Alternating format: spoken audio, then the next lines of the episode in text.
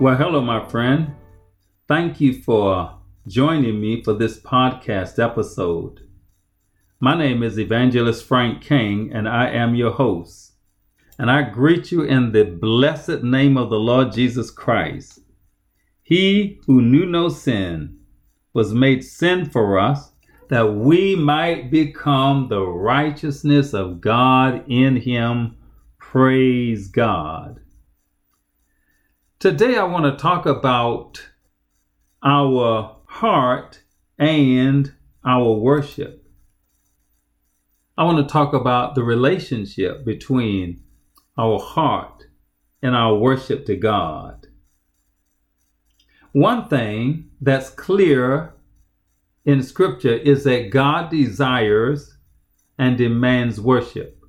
In fact, one of the main reasons for which God has created us is for the sake of worshiping Him.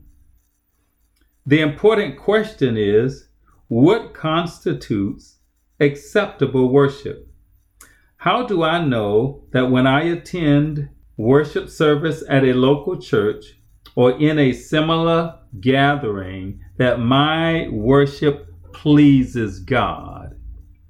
In this episode, I want to talk with you from Genesis chapter 4, verses 1 through 8. Now, let me tell you where we are in time. This was after the fall of man. This was not the ideal world that God first created. You know, when he finished his work, he saw that everything was good. But then the devil came on the scene, and humanity became separated from God because of sin. That's where we are in this text. Now, in Genesis chapter 4, verses 1 and 2, we find mention of the first two children of Adam and Eve. Verse 1 And Adam knew Eve his wife, and she conceived and bare Cain, and said, I have gotten a man from the Lord. Verse 2 And she again bare his brother Abel.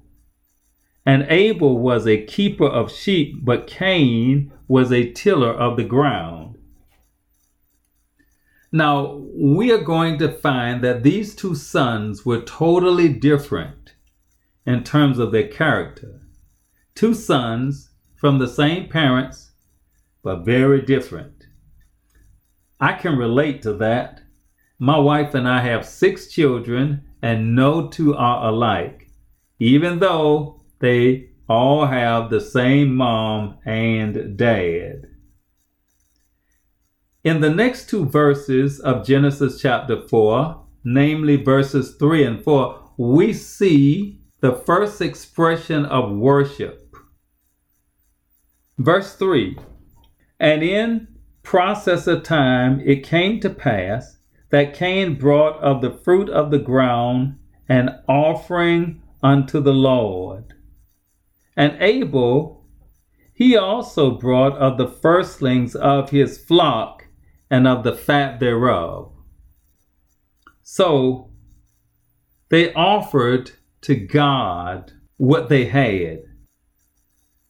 Abel was a keeper of the sheep. Cain was a farmer, so Abel brought of his flock and offered of it to the Lord. And Cain, being a farmer, brought of his fruit of the ground and offered them to God. Now, that was the first act of worship that we see in the Bible. The question is, where did the idea of worship come from? From what I can see, God did not instruct them to do these acts of worship. Now, perhaps you're wondering why I call what they did acts of worship. They are acts of worship because worship, in a nutshell, is an act of reverence to God. And I believe that the desire to worship God is innate. That is, that we are born with it. Some people have a very perverted concept of God, but we all seem to have this innate desire to do reverence to our concept of God, whoever or whatever that is. That's one of the reasons we have so many religions in the world. I don't care what you care to believe as God, there's probably a religion that will accommodate your beliefs. Now, let's talk about what really matters. Let's talk about the kind of worship that pleases God.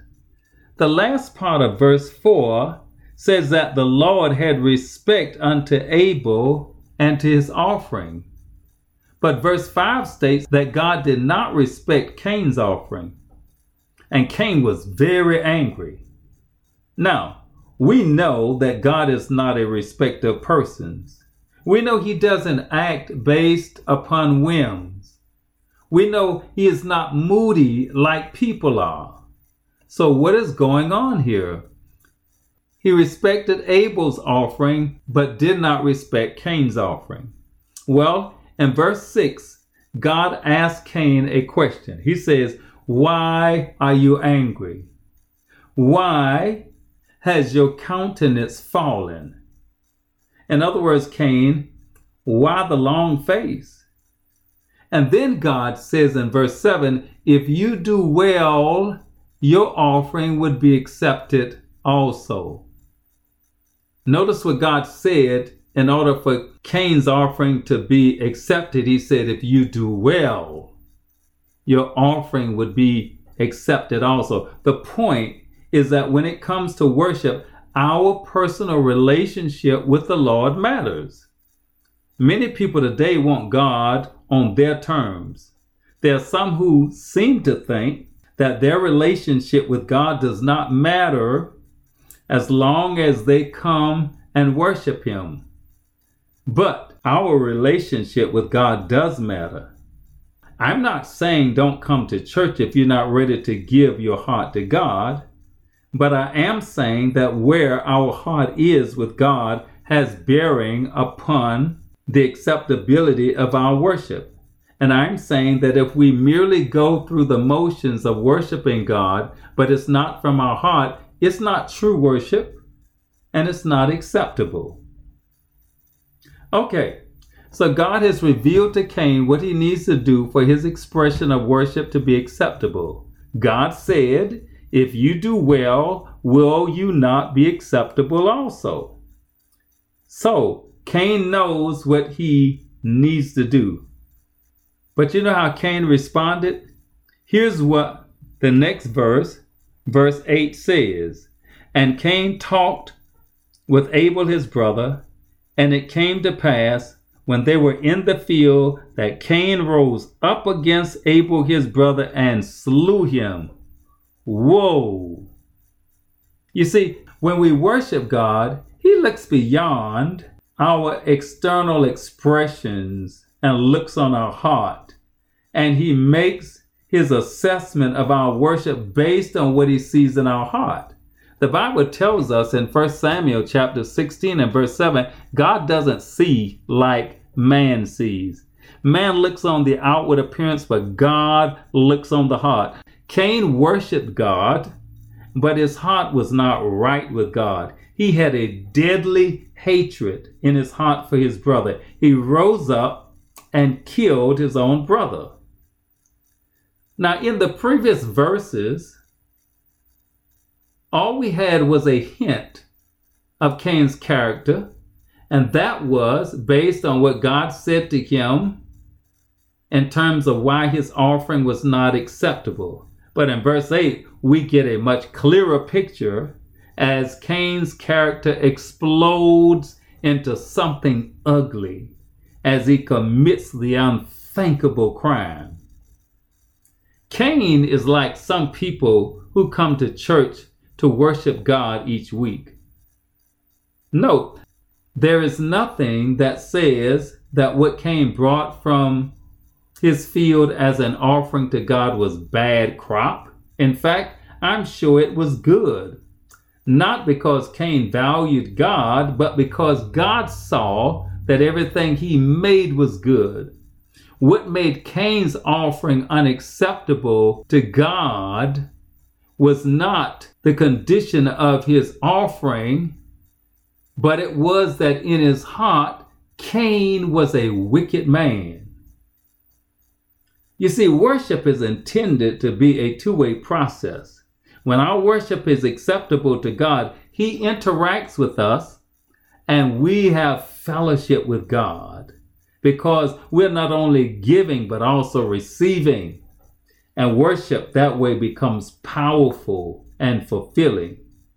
But when our heart is not in it, we are merely going through the motions. All we will have is religious activity. Jesus said we must worship God in spirit and in truth. My friend, God wants our worship, but He also wants our heart. And without the latter, the former is unacceptable. Praise God. Hey, listen, I hope that you were blessed by our time together as we come to the close of this podcast episode. We've been talking about our heart and our worship.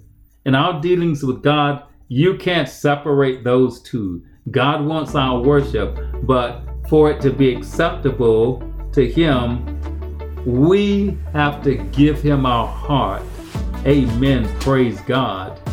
It is my prayer that you have that kind of relationship with the Lord, that you worship Him but you have also given your heart to Him.